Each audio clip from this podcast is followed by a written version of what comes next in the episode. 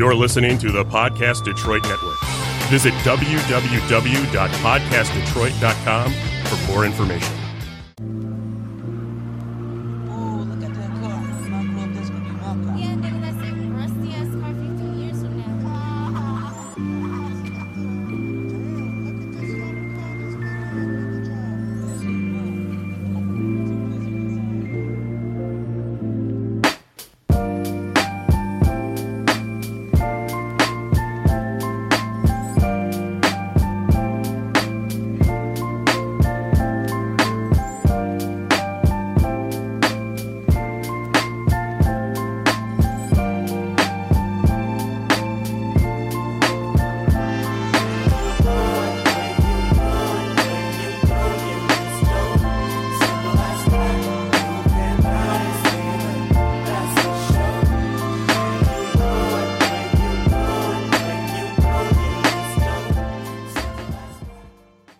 Good afternoon. Welcome to Conversations and Meditations. I'm your host, Virgil Verix, and welcome to the show. Okay, so let's just jump right in.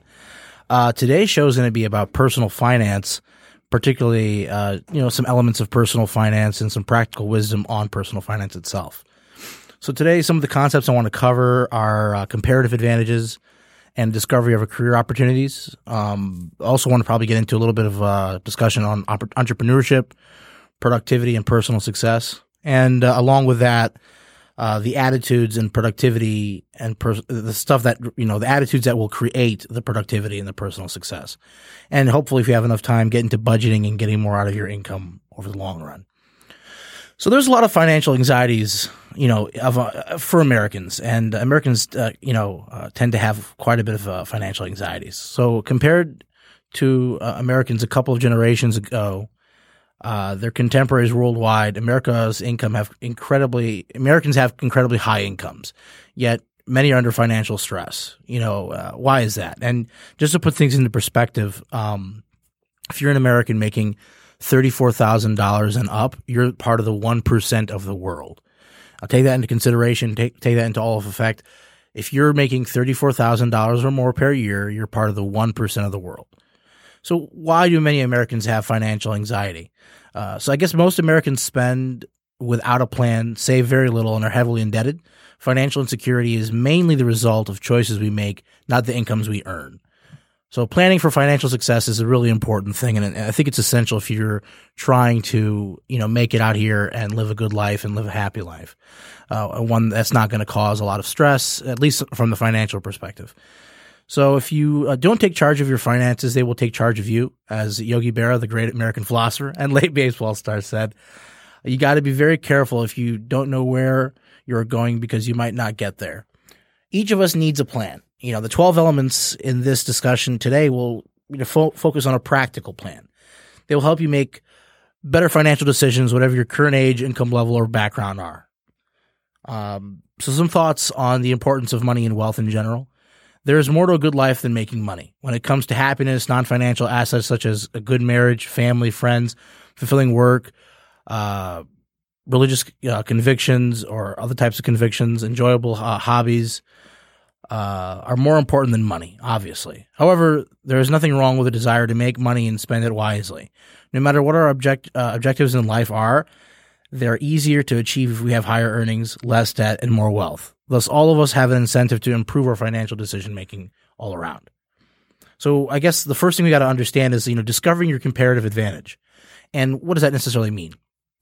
Okay, so you need to take charge of your career development and plan how you can, you know, best develop your talents and use market cooperation to achieve your goals. No one else cares more about your personal success than you do, or should. Uh, neither does anyone else know about your interests, skills, and goals. No one knows more than you do. No matter how talented you are, you will always be relatively more productive in some areas than others. You need to discover what those areas are and where your comparative advantage lies. So thinking about the thinking about your career in general, I think is a really important thing. And I think the two factors that are crucially important when making career choices is one, you need to develop skills and cultivate attitudes that will enhance your ability to provide others with goods and services that they value uh, that they value highly. People earn income by helping others.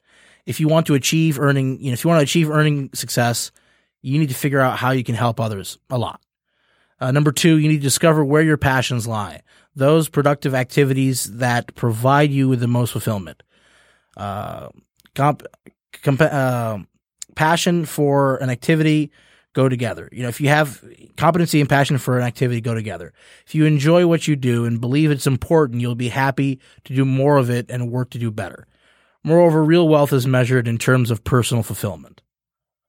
So I think the second element we need to focus on is, uh, you know, cultivating the skills and the attitudes and entrepreneurship. Uh, all these, you know, can increase productivity and make the services more valuable to others. So producti- let's get into a discussion on product- productivity and earnings. How can you increase your productivity and therefore your earning power? So there's many ways of doing this, but improved knowledge, having a higher skill level, and experience generally increase productivity enhance, enhances one's ability to provide valuable services to others. As a result, investments in human capital, you know, i.e. education, training, and other forms of skill acquisition can improve both productivity and earnings. But other than, you know, other personal attributes also influence productivity. Two of the most uh, important are personal attitudes and thinking entrepreneurially.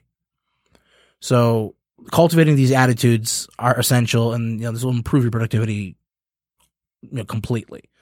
Um, su- success-oriented attributes: being honest, you know, being dependable, persistence, reliability, trustworthiness, um, respect for others, desire to learn and improve, the ability to work well with others, uh, failure oriented uh, attitudes that happen or at you know um, within your mind while discussing with yourself about what you want into uh, a better career or better you know jobs in the future. So a failure oriented attitude would would would uh, be uh, disrespect for others, unreliability, quarrelsome, contempt for education, vulgarity of speech, blaming others for problems, dishonesty, reliance on alcohol or drugs. Uh, those will not uh, lead to success, not in the slightest. So you need to cultivate that attitude that will improve your productivity. That's what you need to do. And if you want to be successful, you need to cultivate, develop, and strengthen the first set of attributes that I mentioned earlier, um, the success oriented ones. They need to become habits, the core values of your life. Equally important, you need to cast the second set out of your life. Do not let anyone, including friends, family members, convince you that any of these failure attributes are cool or we're just, you know, that's just the way it is because it isn't. You have a choice. If you want to be better, if you want to get better, you need to work at it. So something I mentioned earlier is cultivating the entrepreneurial way of thinking. You know, entrepreneurial thinking is also a personal attribute that can enhance your productivity. When entrepreneurship is often associated with business, in a very real sense, all of us are entrepreneurs. We're all constantly making decisions about the development and use of knowledge, skills, and other resources under our control. Entrepreneurial thinking focuses on how to develop and use talent and talents and mobilize available resources to provide others with things that they value highly. So, characteristics of self-employed entrepreneurs, you know, self-employed entrepreneurs are disproportionately represented among the financially successful.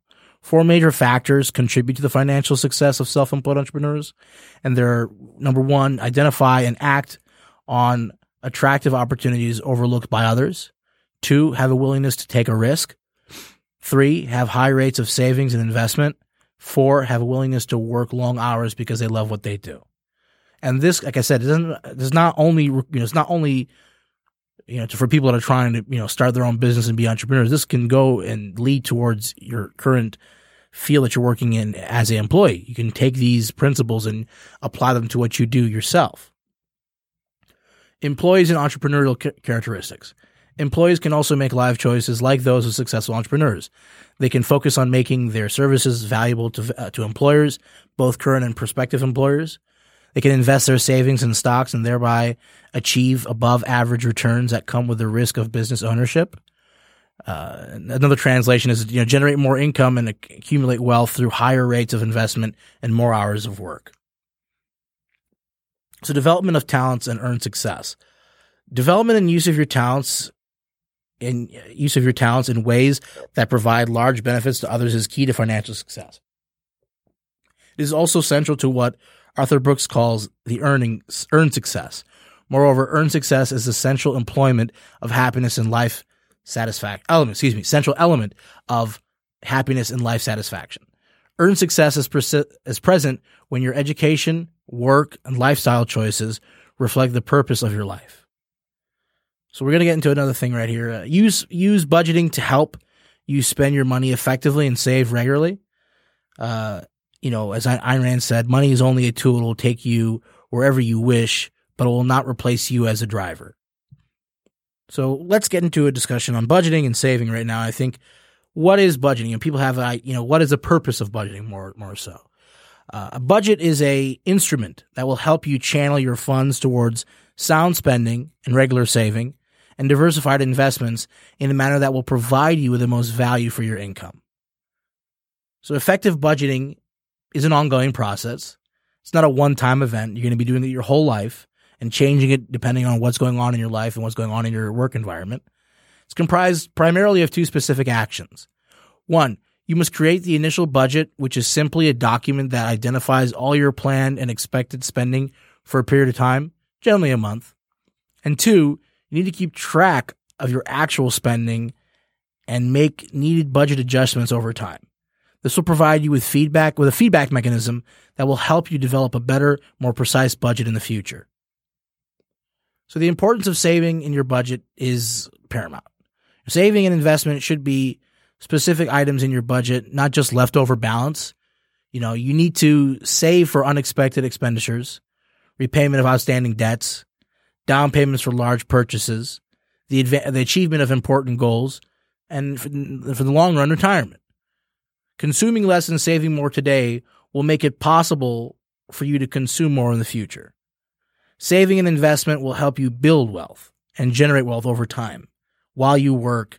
In the, the whole idea about saving and investment, particularly, is that it provides a lot of passive income. You don't really have to be completely active and doing stuff with it constantly and trying to figure it out. You just invest and you let it go from there and occasionally make some, you know, minor changes here and there as, uh, different variables come into the situation. So steps for, for building successful budgeting, you know, building a, a, a successful budgeting plan is, you know, you got, you got to budget, you know, budgeting your income and monitoring your behavior will help you evaluate your spending and direct it towards the category that will provide you with the most value for simple step, you know, there's four simple steps that will get you on the path to financial stability. So step one, start now as this will increase your likelihood of success. Don't fool yourself into thinking that budgeting is only for people with jobs, high salaries, or you start later. That's not the way to do it. If you're going to start budgeting and start, you know, uh, investing, do it now. Do it now. Start budgeting right now. Step two, set your goals, right? Use your goals to motivate your actions. Set short, medium, and long term financial goals and incorporate a plan to achieve them into your budget. Step three, get tools to assist you with your budgeting. Don't recreate the, you know, don't recreate the wheel by starting with a blank piece of paper to develop a budget. With today's websites, you know, the, and uh, stuff online, spreadsheets, applications, budgeting has never been easier. And there's so much resources out there that allow people to go ahead and make tremendous strides and tremendous leeway, I mean, uh, movement in terms of getting their budgeting plans and their investment plans going. And step four, you know, devise a plan of action. Create a personal budget with actual and proposed items on there so you know what you need to do for the perceived, you know, time. So let's say a month, you know exactly what goes into your budget and what, you know, can be set aside for savings, investment, and for, uh, you know, disposable income. So let's say, let's just bring an example here. Uh, this is the power of saving. So think about coffee, right? So many people buy a premium cup of coffee, uh, some uh, some pop, uh, bottled water, some other caffeinated drink, or uh, some other beverage each day, right? Let's assume the drink costs two dollars. So at age 22, you stop buying a drink each day and place that two dollars into your investment. At age 24, 24, you bump it up $1 and save $3 a day. Your income will likely increase. So it should be easy. At age 26, your daily savings move into $4 a day. Do this until you're 30 and you'll have saved about 94, uh, I mean, uh, $9,490 plus interest. It's pretty good. But, you know, by the time you retire at age 67, 68, that early start can easily build to 153,000 to your wealth if you invested wisely at about 7% a year. More, you know, more on this expected rate of return later. We'll, we'll get into that exactly. So commitment is essential for building successful budgeting. Dave Ramsey, one of the na- uh, nation's leading financial advisors, uh, highlights the importance of making a personal commitment to the forming a sound money habit, for forming sound money habits. He claims that the thing I've discovered about uh, working with personal finance is that the good news is that it is not rocket science. Personal finance is about 80% behavior. It's only about 20% head knowledge. And you know, after we get more involved, you know, you're going to be uh, kind of getting to understand uh, what what it takes, and are you ready to commit to aligning your consumption, saving, borrowing, and earning decisions with those that promise financial stability and, a, and lead to a rewarding life. So, I guess some some things we can get into right now are uh, strategic spending, used versus new. As a as a discussion there. Dangers of debt and credit card use, um, and prudent savings plan. You know, which is mean, meaning planning for a rainy day. So don't finance anything for longer than its useful life. That's that's number one. You know, the economics of financing makes uh, it possible for you to buy now and pay later, which is fantastic. Financing an item over a time period lengthier than the useful life of the asset will force you to pay in the future for something that is no longer valuable or have any value, really. This will increase your indebtedness and make you poorer in the future. Where does, you know, where does, when and where does financing make sense? I guess there's two major situations that justify financing. Long lasting assets that provide services. When a long lasting asset is financed and paid for before the asset is worn out, you're merely paying for the good as you use it. Financing of housing and automobiles provide examples here. I guess the other major situation that you would justify financing was assets that would yield return, yield uh, future income. So investments are sound when they enhance future income by an amount sufficient to repay the borrowed funds with the interest.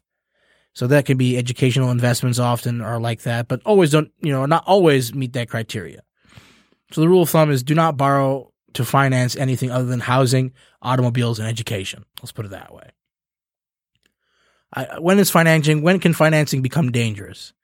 Uh, does not make sense to finance consumer non-durable uh, goods that are consumed immediately or depreciate in value quickly.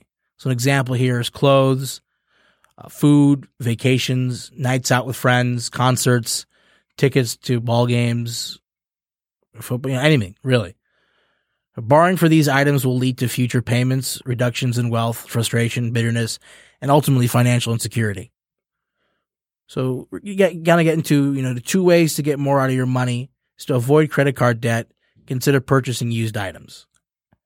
So prudent use, we, there has to be discussion now on a prudent use of a credit card and the importance of that. So paying off the balance in full each month is great. Do not buy the item if you cannot afford to pay it off immediately. If you're unable to discipline yourself in this area, cut up the credit card and use only cash. I mean, that that has to be taken. I mean, people have to hear this because so many people have credit card debt in this country. It is unbelievable, and it's a it's a giant trap. You know, I mean, credit is very helpful and it's very useful, but it, it can be a giant trap if you're not using it correctly. You know, paying with a credit card is not spending your own money, but borrowing someone else's if you don't pay for it right away. You know, interest rates on credit cards are high because they are unsecured. Interest rates interest rate cha- you know charges will be far greater than what you can earn on savings and investments. Think of your credit card as an extension of your checking account. Always pay off your credit card balance each month. You know, it takes it takes a while, right? So if you buy new clothes, go to a once in a lifetime concert with your friends and buy more and more until you gradually hit your credit limit at 3000 at 18%, you only manage to pay a minimum of $50 each month. How many months will it take to get your, you know, your, your paid off, your, your credit card paid off? So it'll take, I mean, people think it'll take not that long, but if you think about it, in reality, if that's what you're, you know, you're, you manage, you can only manage a $50 pay- payment each month, take you 155 months to pay that credit card off. Almost 13 years. So that just tells you how, how quick this can create a situation that you can just be stuck at. So let's also say you buy uh, new clothes, right? And you, you have all this stuff and you go to the game and you go to the concert and you spend, you know, your total 3000 and you can only pay $50 each month. How much you know, how much does the 3000 end up costing you in interest? The answer is about $4,745, 35 cents in interest. And that's, you know, the items costing 3000 are gone. And it'll take you 155 months to get rid of your debt. So don't do it. Just this is a quick example of how, you know, nefarious a lot of this stuff can be. But again, I'm not going to go here and say it's predatory or anything like that because I don't believe that. I just think it requires a tremendous amount of self control to be able to use a credit card effectively and uh, responsibly without incurring, you know, much debt. Another thing I mentioned is consider buying used. You know, is buying new worth it all the time? Uh, depreciation depreciation costs make new cars expensive. They depreciate substantially when they're, when they're driven off the lot and depreciate rapidly in the first three years. Used cars may have slightly higher maintenance costs, but their depreciation costs are much lower. You know, there's always an option to consider buying used. Um, and that's an, that's an important thing to take into effect. You know, another thing that I talk about, you know, I, I love reading books. That's one of my things. And, you know, there's Amazon and a bunch of places that do sell used books, a bunch of places locally, like, you know, John K. King's books, used bookstore, uh, basically all used books. And you can go there and buy used books and nothing wrong with that. And, uh, they're just as good as the new books. In some cases, you might find some, you know, stuff you can't find in the new book aisle because they've been out of print or that edition isn't, you know, so you find some things that you might be interested in that you might not have gotten from, you know, uh, buying it new. At least in that case, right? So many items are just as functional as in used as they as they often as they are new, and often much less expensive. Like I said, Amazon, you know, Craigslist, eBay, a ton of different applications out there which reduce, which you know, show alternatives, and provide alternatives which reduce the transaction cost and make it easier to buy these items. Um, so I would also make make the uh, make the uh, point to talk about, you know, begin it's important to begin paying into a rainy day savings account every month. So, rainy days and the real world. Let's let's be real now about this. Life is full of surprises, and they're usually expensive. Cars can break down, computers crash, and your smartphone dies. Heaters and air conditioning go out. People get sick or injured. You have to plan for your rainy days. Putting a plan in place to cover expenses that are uncertain with regard to timing, but certain with regard to their occurrence that's really important. You need a rainy day savings fund for those expenses in your budget. Make contributions into your rainy day fund a mandatory part of your monthly budget. You can purchase you can purchase peace of mind by building a rainy day fund. And I think it's important, you know, I mean if you are if you have a 401k, it's important to put, you know, if you're young, a good amount of your income in there and then as well as whatever you take you know, that's, that's uh, hopefully, you know, that's for retirement and stuff. But you also need to take a certain percentage of your income you make every month and put a little bit, if you can't put a lot, put a little bit towards a rainy day fund because it will change the way things work. So right now I want to get into the discussion about, uh, investing and building wealth. So I want to talk about the power of compound interest, diversification and reducing investment risk risk and returns, you know, stock versus bonds. You know, uh, there's uh, talk about the random walk theory and stock prices, index versus managed equity funds. We're going to get a little bit into that. So, as Albert Einstein said, compound interest is the most powerful force in the universe. the power of compound interest. Save and invest regularly. There's a large payoff, like we've been talking about already. Uh, and uh, I think it's important to keep putting this in the minds of people because it's not taught in schools. High school, this is not really brought up ever. And you go to college and you start incurring debt as an adult. And by the time you're out of college, you're like, oh Christ, I have so much debt. So this is, I think, an important thing to teach people, you know, not just, like I said, not just for young people, but it's also important for people that are older and are trying to make their lives uh, much more financially stable. This is all good and powerful information that gives you, because, uh, you know, personal financial, you know, freedom and personal financial success will lead to your personal freedom at the end of the day. So, compound interest, you know, back to compound interest. Compound interest is simply earning interest on interest. If you don't spend the interest earned on your savings this year, the interest will add to both your savings and the interest earned next year. By doing the same thing each year in the future, you earn You then earn interest on your interest on your interest continuously. It's like a small sm- uh, snowball rolling down a snow covered mountain. Think of it that way, and just gaining and gaining over time. So we're getting to the compound interest. Uh, now we're talking about the rule of 70. Now, the rule of 70 estimates the length of time it will take for your money to double. Dividing by seven, you know, dividing 70 by the annual rate of return indicates the number of years it'll take for your funds to double. For example, if the interest rate were about 5%, it would take 14 years for the funds to double. 70 divided by 5 is 14.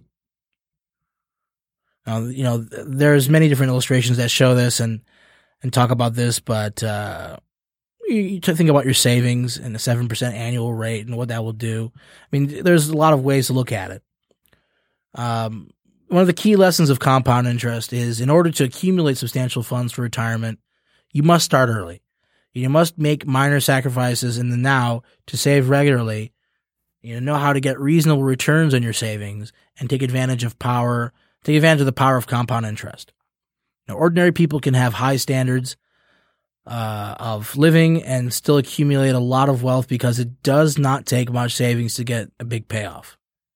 As pro, you know, as as we talked earlier, you can can invest in a lot of different ways and make a good amount of money over you know not that long a period of time, considering you know lifespan.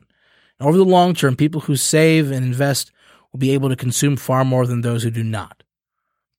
So when you talk about investing, you know, you diversify, you must, you know, don't put all your eggs in one basket. So we talk about stocks and bonds now. And the two most con- uh, common financial assets are stocks and bonds.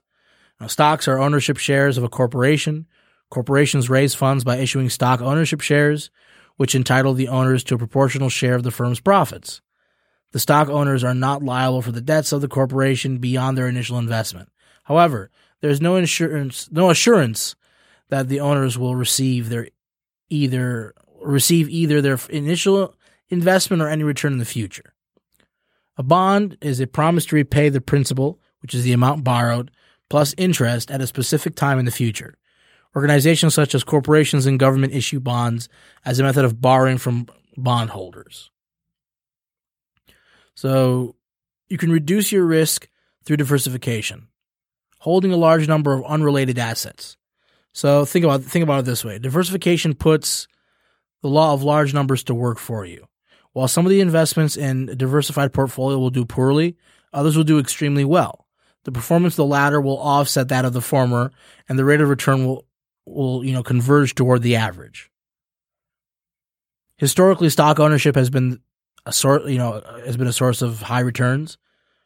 Uh, during the last two centuries, corporate stock corporate stocks yield real rate of return, meaning uh, real means adjusted for inflation, of approximately 7% per year, compared to a real rate of return about 3% for bonds.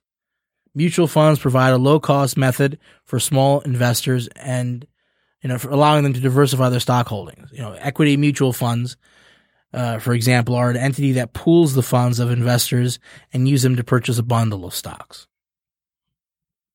And another thing important is to avoid double jeopardy, right? You know, some some employers offer investment programs that will match your purchases of a company stock. If you have substantial confidence in that company, you may want to take advantage of this offer. So that's really important, right? You know, after a holding period, typically three years, you may sell the shares of your company stock and use the proceeds to undertake other investments. As soon as you're permitted to do so, you should choose this option. Failure to sell the company stocks puts you in double jeopardy. You will, you would be beholden to your company both for current employment and retirement income. If your company fails, you would lose both. So think of it that way. You know, index equity mutual funds can help you beat the experts without taking the excessive risks. Uh, so the random walk theory. We talked about this a little earlier, mentioned it a little bit earlier. Let's get right into it. So the random walk theory indicates that current stock prices reflect the known information about a company. Unforeseeable events drives changes in stock prices. Since future changes are driven by unforeseen events, no one can persistently pick the winners. So implica- the implications of the random walk theory are that the future movement of stock prices will be determined by surprise occurrences which will cause prices to change in an unpredictable or random fashion. So the, we talked a little bit about equity funds and uh, the importance of them. So let's get right into it. There's two types of equity funds primarily. Uh, managed equity mutual funds, which is an equity mutual fund that has a portfolio manager who decides what stocks will be held in the fund and when they'll be bought or sold. A research staff generally provides support for the fund manager. And then there's also indexed equity mutual funds, which uh, an equity mutual fund that holds a portfolio of stocks that matches their shares or weight in broad stock market index such as the S&P 500. Uh, the overhead of these funds is usually quite low because their expenses on stock trading and research are low.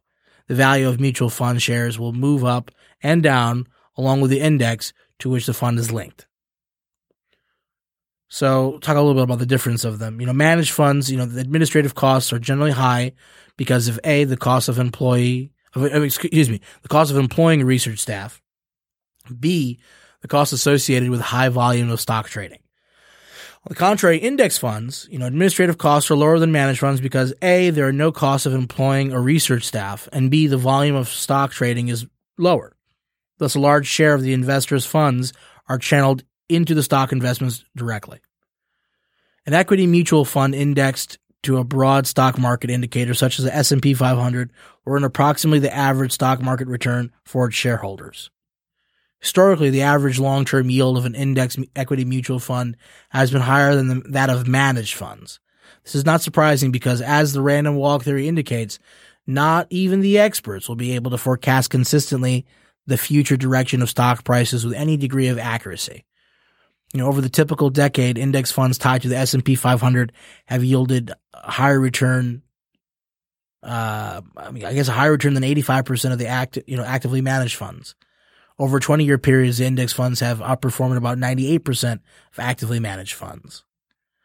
Um, so there's, you know, we talk a little bit about the stock returns in the long run now. Let's get, let's get a little bit into that.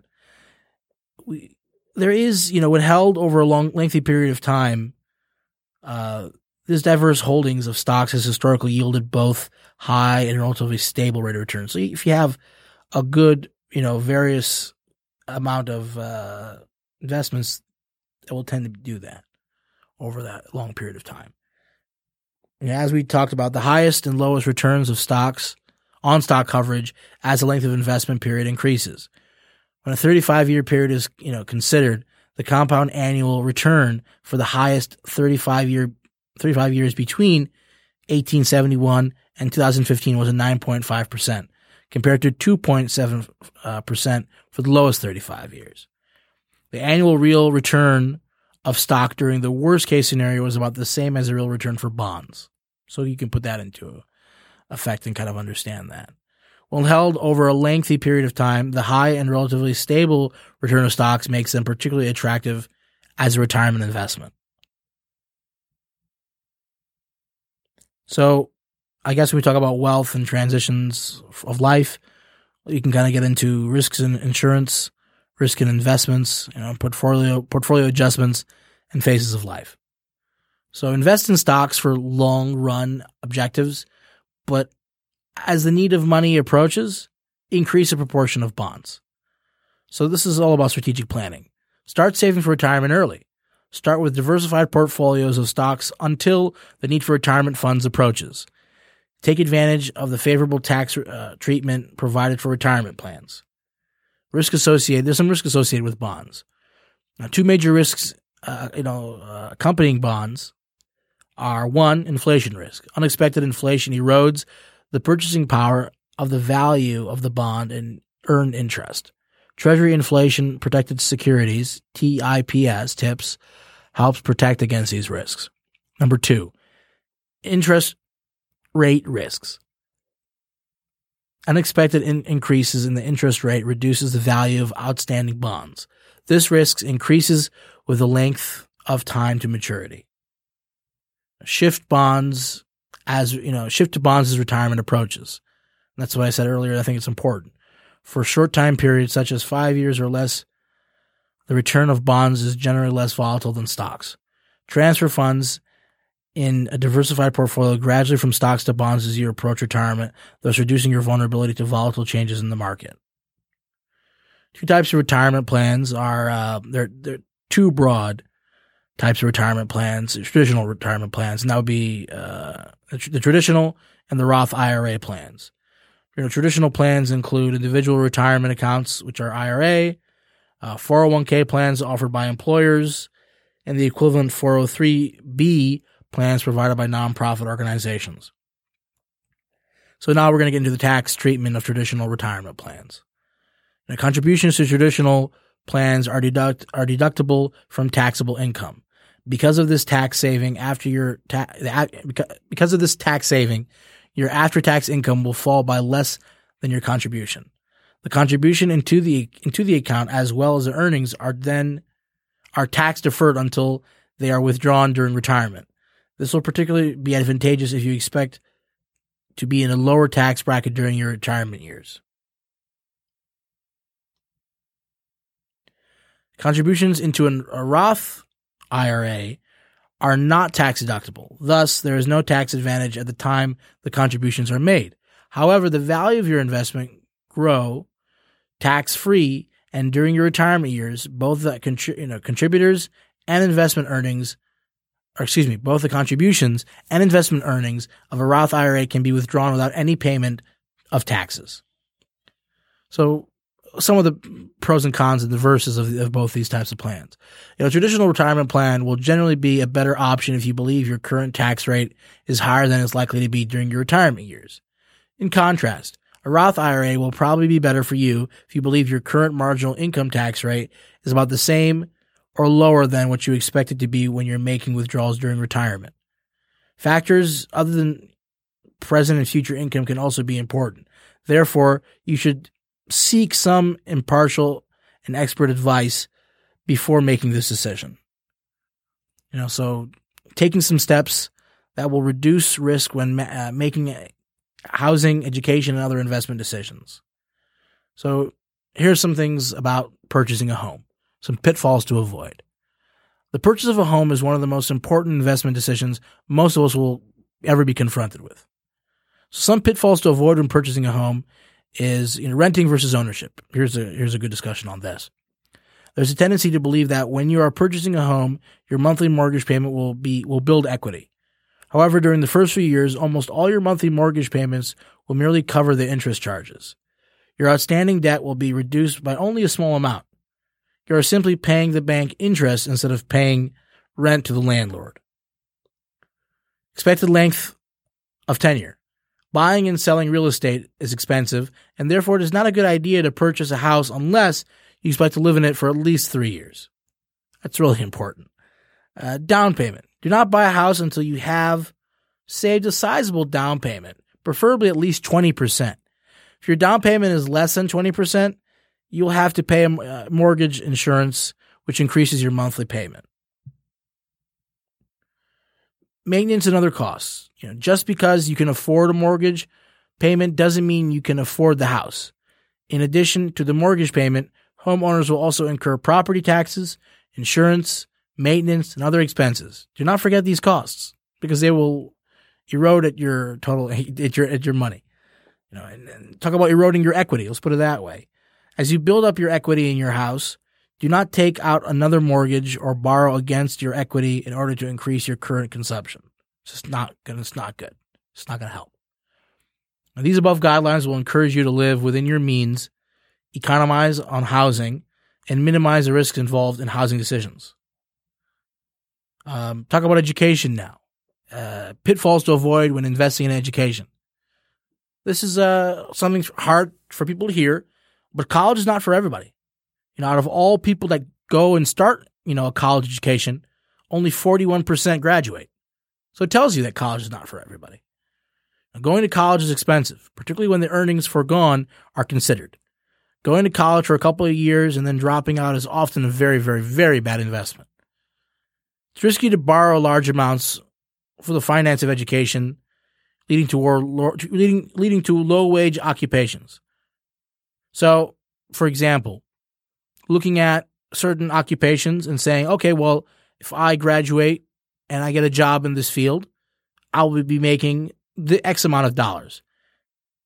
And if that's, you know, high, and you're going to make, you know, decent wage or maybe in the future a high wage, it's fantastic. You can pay back your uh, investment, your investment into education and uh, your your debt will be paid off and you'll be able to, you know, collect a lot of money over a period of time and save a lot. But if you if you're going in towards a field that so for instance, let's say you go into uh, a field that there is not a high demand for. So you pick a field and very, very few number of people are hiring for that field. You might find yourself without a job. You might find yourself working in a different company, a different type of uh, environment altogether that has nothing to do with your career. I mean, nothing to do with your degree. So picking your degree and picking your, you know, your uh, profession is super important before you even think about going to college and whether or not you need college or maybe trade school or something like that or you know community college there's many different ways of looking at this students overuse debt some view the student loan check as a free money and borrow too much many young people are ill prepared to judge how difficult it will be to squeeze the funds for repayment of student loans out of their monthly budget after graduation uh, so then we can get into investment pitfalls to avoid it's important to recognize that when making investments, you're vulnerable. You need to think about whether your interests are aligned with the party offering the investment. Whenever you're offered something that seems to be extremely attractive proposition, take a step back and carefully examine the incentives behind why this proposition is being presented to you.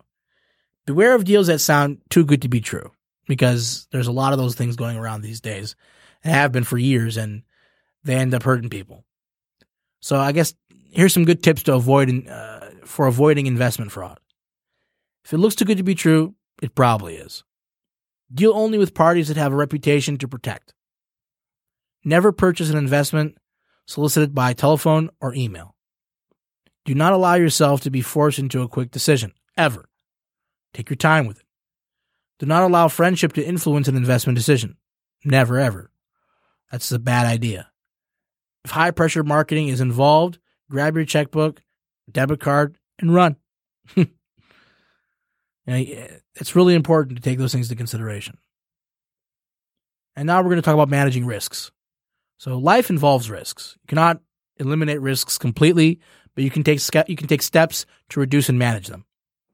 Insurance can be you know can reduce the financial loss resulting from damage to possessions, such as your home or car, an illness, loss of income, or other harmful events.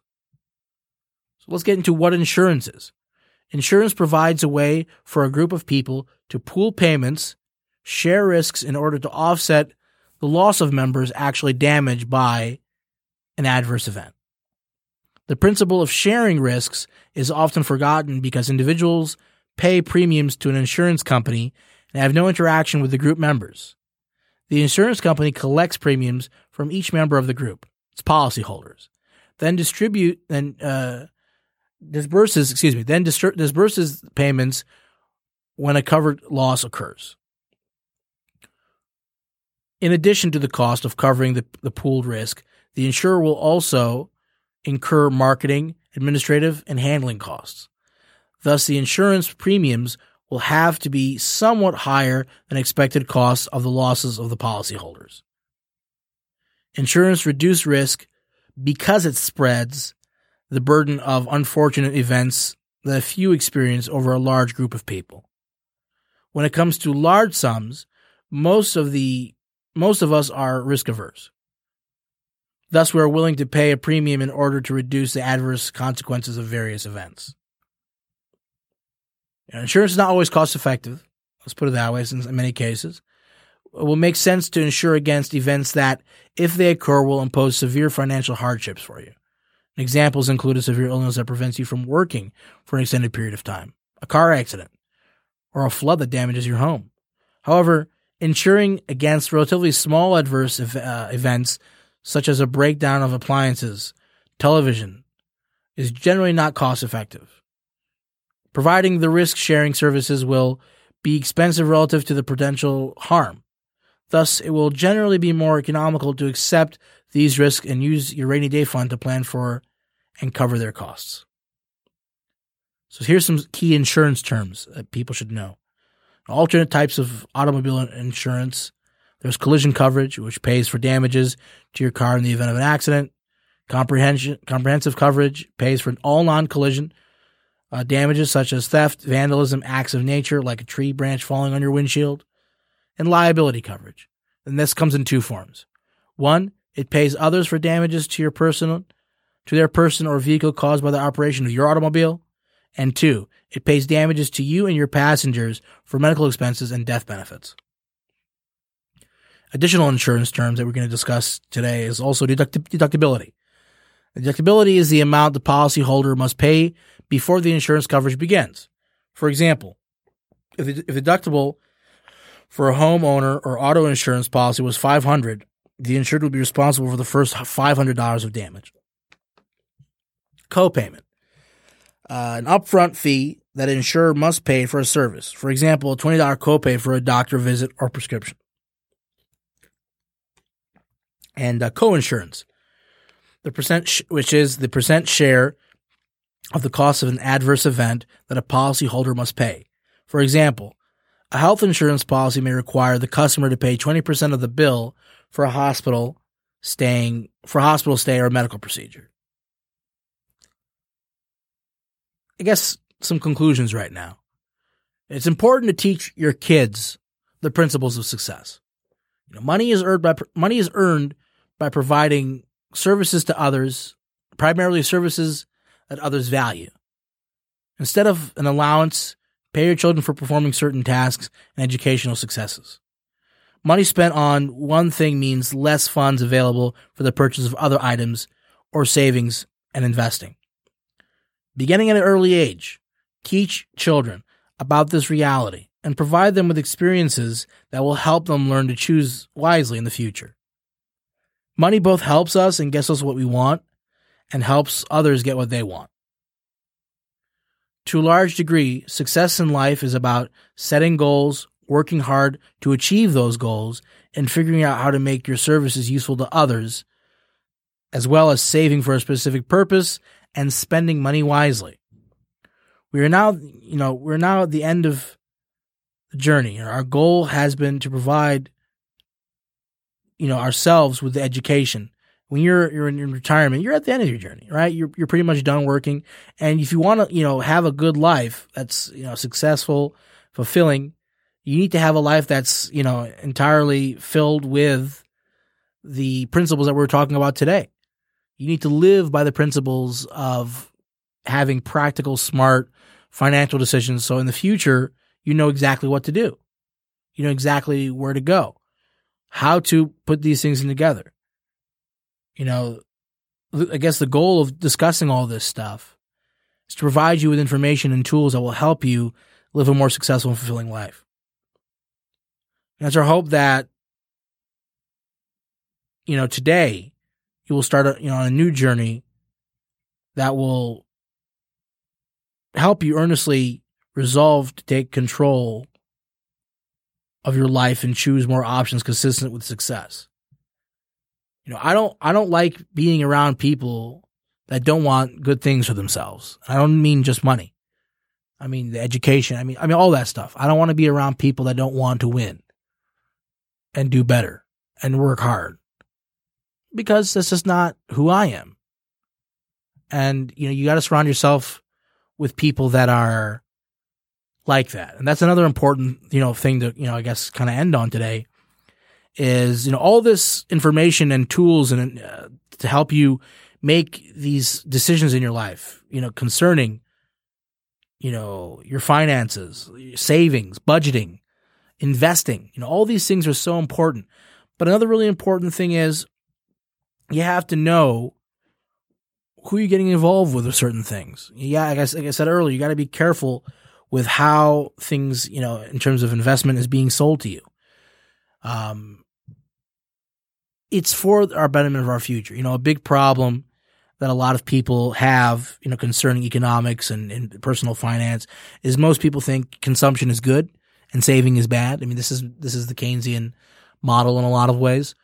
Uh, I can get, I'll get into that more later on, but many people honestly believe and think that you know consumption drives the economy, and rather than production, and investment and savings. That's completely wrong. It's, it's the production that, that continues and builds an economy.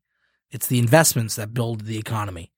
It's the savings that help, you know, build the economy and build up, you know, people and allows them to live a good life later, later in their life.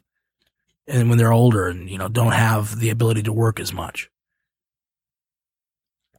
The information that we're talking about today is essential, not only just to young people, like I said, and people just starting off their lives in, you know, in school, uh, in college, but the people that have graduated college, people that have been actively working for a few years outside, you know, outside of college recently, and people that have been working for many, many years. I think the information of personal and you know the the education that personal finance, at least practical personal finance, uh, financial decisions and choices can make in our lives can lead us to a much more successful and happy state.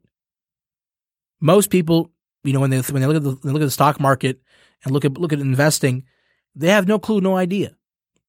And the good news is there's so many sources out there that will help you get into the mindset, into the mind of the investor, of the intelligent investor, of the practical investor, of the practical saver, having a budget. These things are essential to having a good life because being broke sucks. Everybody, everybody who's been there knows it sucks. And having enough money to take care of yourself and your family, to pay your debts off, to be able to, you know, send your kids to, you know, good school or send yourself to a good school. Um, the ability to save for the future, the ability to save money for entrepreneurial success and build a company. All these things come with having smart and practical personal finance goals and plan. If you don't have the action plan, nothing good's going to come out of it. You need to have an action plan. You need to have a set of goals, you know, your long term, your medium term, and your long term financial goals, and what those want, what those have to be, have to somewhat relate to reality, and your expected earnings, and your expect your, your earnings, and your expected earnings in the future. So, concerning your personal finances, you have to be rational. You got to keep your head on straight. You can't just, you know, make wild assumptions about your income in the future. I'm going to be a millionaire by this time. Just shut up. No. What you got to focus on is working hard right now, stay in the moment, and then plan for the future. And the best way to plan is to have a dedicated plan that talks about budgeting, investing, saving, and the necessary things that, that are all surrounding that, such as insurances and uh, other avenues for generating passive income. All this stuff is very, very important. And, you know, you can start off small with investing in the stock market, get enough money, take some money out of the stock market, invest in real estate, get some land, buy a building, buy an apartment complex, buy a few homes, rent them out. Now, this is the step towards building intergenerational wealth. This is the steps toward, you know, building a legacy. And it's going to start with making these smart decisions when you're young or stopping right now, whatever you're doing and making these smart decisions right now, no matter how old you are. But the younger you are, the more likely, you know, this, these, these things will help you achieve the success you need or want in your life. So it's extremely important for us to realize that these these things we talk about are not just you know cerebral engaging things that are fun to talk about. This is this is you know this is about life. This is about making you know this is about making the right choices and decisions to make your life easier in the long run. Less stress. No more grinding no more fighting. You already won if you're making these decisions you already, I mean, if I'm investing right now, by the time I'm in my 60s and 70s, I already won because I made the right choices early on with my money. Versus being in debt and staying in debt until I'm dead and having that stress and pain on you. I see what I, have seen what, you know, living with debt does to people. I see I see how much stress it puts on on them. I see how it, it drives them crazy. So I can only imagine that taking these these dedicated goals and taking these advice and these tips from this talk today, I only can imagine what this can do for your life in the long run, let alone the short run. So this is this is our lives and we have to do what's best for ourselves. We have to we have to act in our own self-interest. And a big part of acting in your self-interest is budgeting properly, is being financially responsible, you know, not living outside of your means, saving your money, investing your money. It's all part of what you describe as your greater good. This is going to lead me to a better life in my late in my late life. That's important for a lot of people, as I think it should be. You know, living comfortably as you get older is is a fantastic idea. But if you know we're not taught these things, if we're not given the answer on these things, then there's it's very hard for us to to make these choices and decisions, especially if we never heard about this stuff.